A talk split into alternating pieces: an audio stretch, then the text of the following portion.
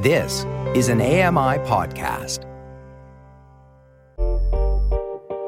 Hey, Dave Brown here. If you enjoy this podcast portion of our show, remember you can watch it live every day at 9 a.m. Eastern Time on AMI TV.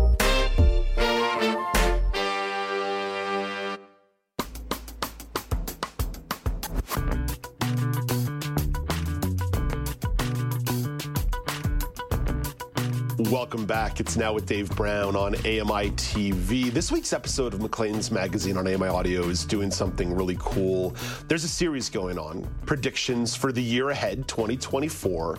Last week's edition had this week's has housing, sports, and climate. You know, all these are generalized topics that are super cool.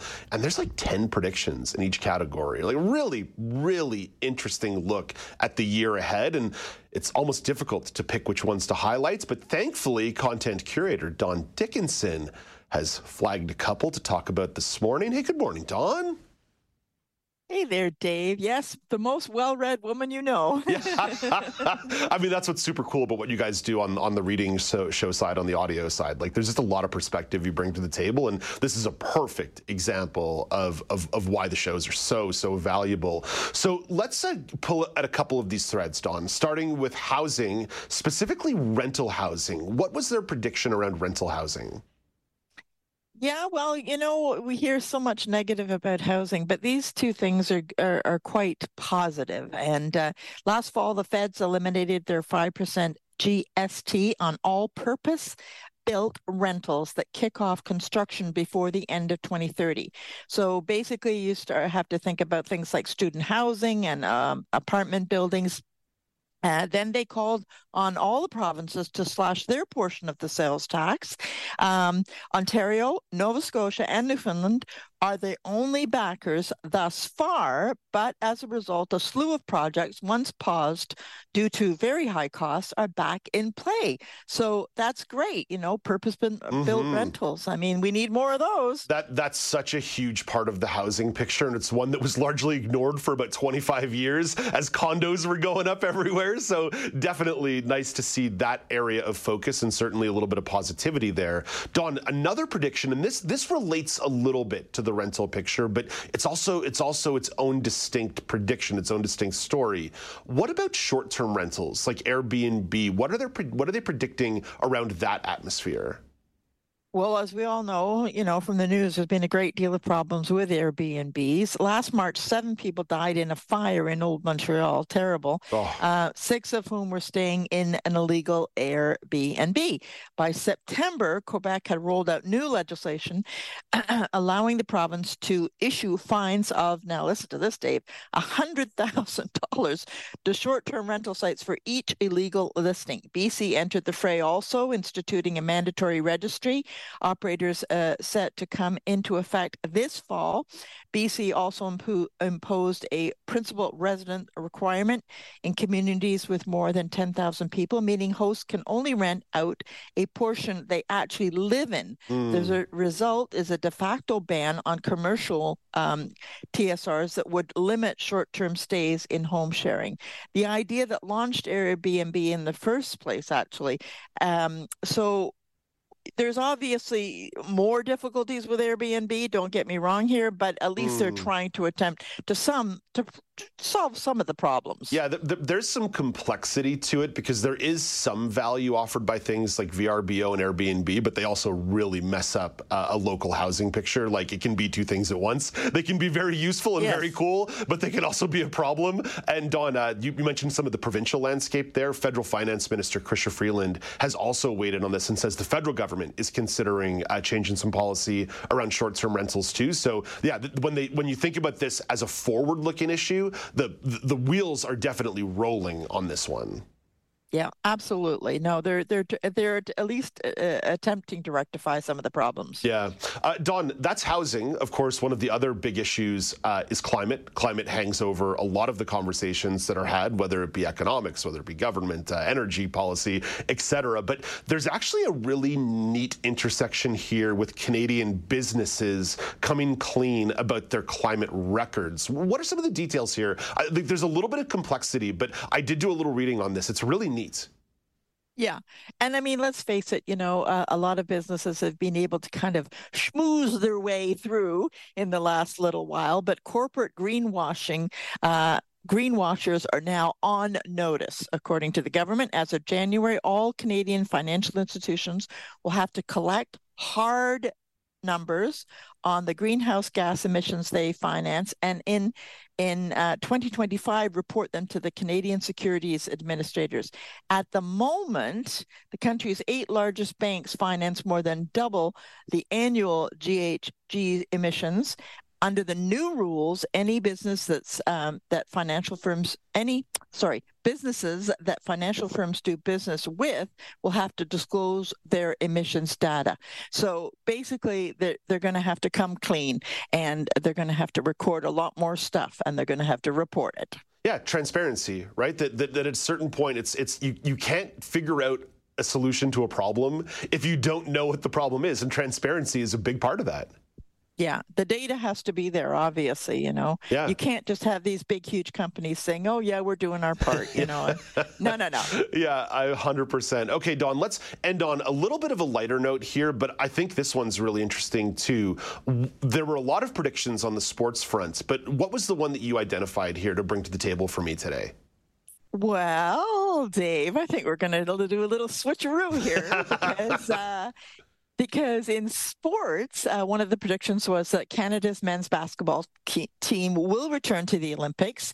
It's been 23 years since the team last played on the Olympic stage, but Maclean's uh, believes that they're finally poised to make their big comeback.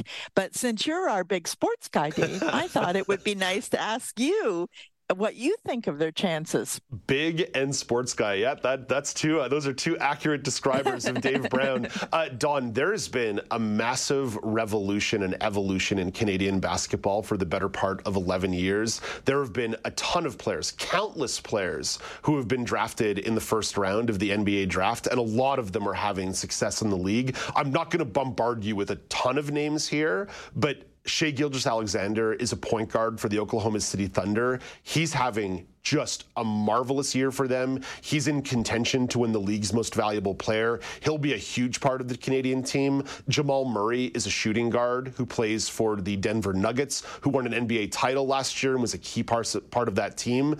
It's not just that Canada in aggregate has one or two good players, Dawn. If you look up and down the entire roster, there's about 10 or 11 first round picks who are going to make up that team. They had a really good showing at the World Cup last year. Dawn, I I believe firmly that this team could win the gold medal at the Olympics. I believe they're as good as Serbia, the United States, a lot of France, a lot of these powerhouses. That said, it's it's a very difficult thing to win because there are elite basketball players from all over the world. But Dawn, I, I believe they've got a shot at winning the gold, and I would say anything less than some kind of medal would be a disappointment. I, I'm really looking forward to the basketball at the Paris Olympics. Really looking forward to it.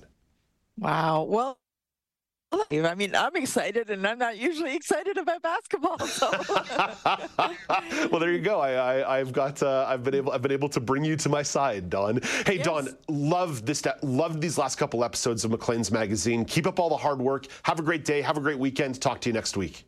Okay, Dave. Take care. Bye bye. That's Dawn Dickinson, content curator for Maclean's Magazine. You can find that show weekdays at 9 a.m. Eastern Time on AMI Audio, but not on AMI Audio, not on AMIPlus.ca because I preempted. I take over those airwaves, but on AMI Audio on the uh, the network. You can on the television screen. You can find Maclean's Magazine.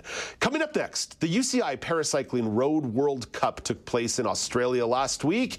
Nathan Clement took part recaps the event and his own experience. This is Now with Dave Brown on AMI TV.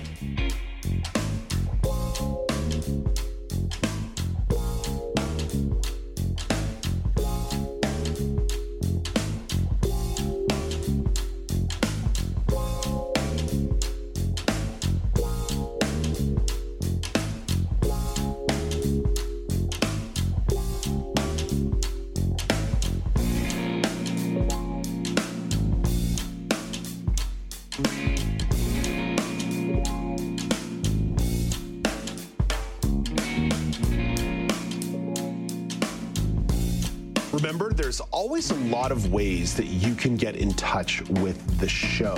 Social media, That's on your phone, that's on your computer. You should be able to handle that one. At Accessible Media on X. At Accessible Media on X, you can tag the company, you can write right at us. You can respond to X's. Can't call them tweets anymore. You can respond to X's. You can also chime in via TikTok. Maybe you want to record a video. That's a lot of fun too. At Accessible Media is the point of contact on TikTok. Then, of course, there's Facebook at Accessible Media Inc. At Accessible Media Inc. on Facebook. And that's the same point of contact for Instagram too. At Accessible Media Inc. At Accessible Media Inc. on the gram then, if you want to be a little more old school, uh, maybe it's middle school when you talk about email, that's feedback at ami.ca. Feedback at ami.ca is the email address. Now, maybe you want to make Alexander Graham Bell super happy and pick up the phone and give the show a ring a ding a ding and 1 866 509 4545. 1 866 509 4545. If you go with the phone route, though, please give us permission to play your message on the air.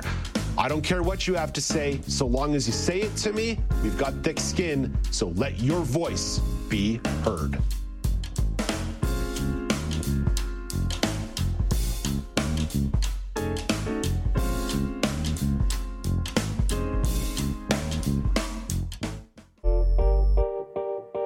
Dave Brown here. If you enjoy this podcast portion of our show, remember you can watch it live every day at 9 a.m. Eastern Time on AMI TV. Join me every couple weeks for the Outdoors with Lawrence Gunther podcast, where we learn about outdoor tech and tips. Plus, we look at news affecting the environment. AMI's Outdoors with Lawrence Gunther is available from your favorite podcast provider.